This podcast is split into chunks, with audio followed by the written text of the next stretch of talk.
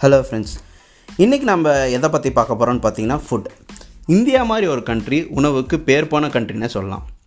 ஏன்னா இந்தியாவில் பல உணவுகள் இருக்குது அதை தயாரிக்கக்கூடிய உணவு முறைகள் பல முறைகள் இருக்குது அதில் மிக முக்கியமான உணவு என்னதுன்னு பார்த்தீங்கன்னா பிரியாணி.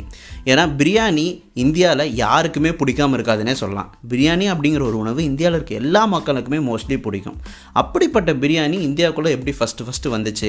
அதோட வரலாறு என்ன? அப்படிங்கிறத நாம் இந்த பகுதியில் பார்க்க போகிறோம் பிரியாணி அப்படிங்கிற ஒரு விஷயம் மூணு தியரிஸ் மூலிமா இந்தியாவுக்கு வந்ததுன்னு சொல்லி சொல்கிறாங்க அதில் ஃபஸ்ட்டு தியரி என்னதுன்னு பார்த்தீங்கன்னா மொகல்ஸ் பீரியடில் தான் ஃபஸ்ட்டு ஃபஸ்ட்டு இந்த பிரியாணி இந்தியாவுக்குள்ளே வந்துச்சு அப்படின்னு சொல்லி சொல்கிறாங்க ஃபர்ஸ்ட் ஆஃப் ஆல் இந்த பிரியாணி அப்படிங்கிற வார்த்தை எந்த வார்த்தையிலேருந்து எவால்வ் ஆச்சுன்னு பார்த்தீங்கன்னா பிரியன் அப்படிங்கிறது பர்ஷியன் வேர்ட்லேருந்து தான் எவால்வ் ஆச்சு.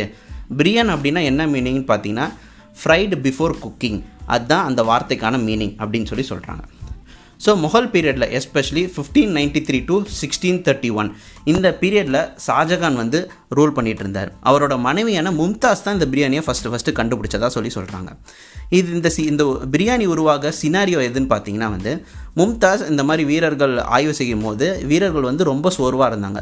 இந்த மாதிரி ஒரு ஹெல்த்தை வச்சுட்டு இவங்க இவங்க எப்படி போய் போரில் நீண்ட நேரம் போர் செய்ய முடியும்? ஸோ இந்த சோல்ஜர்ஸ்க்கு எல்லாத்துக்கும் ஹெல்த்தியாக இருக்கிறதுக்கு நீண்ட நேரம் போர் செய்கிறதுக்கு ஒரு ஹெல்த்தி ஃபுட் உருவாக்கணும். ஒரு பேலன்ஸ்டு நியூட்ரிஷன் கொண்ட ஃபுட் உருவாக்கணும். இதை சாப்பிட்டது மூலிமா சோல்ஜர்ஸ் வந்து நீண்ட நேரம் உணவு இல்லாமல் போர் செய்ய முடியும். அப்படின்னு சொல்லி முடிவு பண்ணாங்க. ஸோ இவங்களுக்கு ஒரு பேலன்ஸ்டான ஒரு கம்ப்ளீட் நியூட்ரிஷன் கொண்ட ஒரு ஃபுட்டை உருவாக்கணும். இந்த மேட்ரு எல்லாத்தையும் செஃப்கிட்ட சொல்லிட்டு செஃப்புக்கு எல்லாத்துக்கும் ஆர்டர் போடுறாங்க. இந்த மாதிரி நீங்கள் கம்ப்ளீட் நியூட்ரிஷன் கொண்டு ஒரு ஃபுட்டை உருவாக்கணும் அப்படின்னு சொல்லி செஃப்புக்கு சொல்கிறாங்க செஃப் உடனே நிறைய ஃபுட் ஐட்டத்தை கொண்டு வந்து மும்தாஸ்ட்டை காமிக்கிறாங்க. மும்தாஸ் எல்லாத்தையுமே ரிஜெக்ட் பண்ணிக்கிட்டே வராங்க.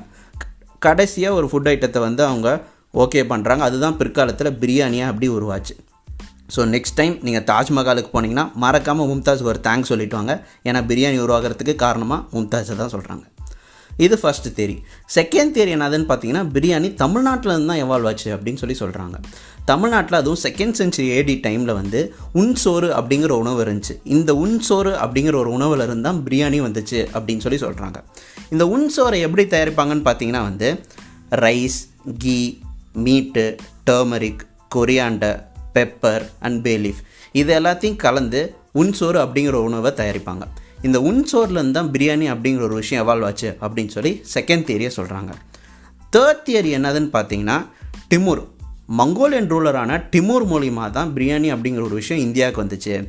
அவர் ஆப்கானிஸ்தான் கஜகஸ்தான் இந்த மாதிரி நாடுகளுக்கெல்லாம் போயிட்டு வரும்போது அங்கே இருக்கக்கூடிய ஸ்பைசஸையும் எடுத்துகிட்டு மொகல்லன் மொகலில் இருக்கக்கூடிய ஸ்பைசஸையும் எடுத்துகிட்டு அது மாதிரி மங்கோலியா இருக்கக்கூடிய ஸ்பைஸையும் எடுத்துக்கிட்டு இந்த எல்லா ஸ்பைசஸையும் மிக்ஸ் பண்ணி தான் பிரியாணி அப்படிங்கிற ஒரு உணவுப் பொருளை கண்டுபிடிச்சார். அதை இந்தியாவுக்கு வரும்போது இந்தியாவுக்கும் அறிமுகப்படுத்திட்டு போனார் அப்படின்னு சொல்லி டிமூர் தான் காரணம் அப்படின்னு சொல்லி சொல்கிறாங்க இந்த இந்த டிமூர் கொண்டு வந்த பிரியாணி எப்படி தயாரிப்பாங்கன்னு பார்த்தீங்கன்னா மண்ணுக்குள்ளார ஒரு பாட் வச்சு அந்த பாட்டுக்குள்ளே அரிசி அவர் கொண்டு வந்த எல்லா ஸ்பைசஸ் மீட் இது எல்லாத்தையும் மண்ணுக்குள்ளே வச்சு சமைச்சு அதன் மூலிமா தான் அந்த உணவை தயாரிப்பாங்க.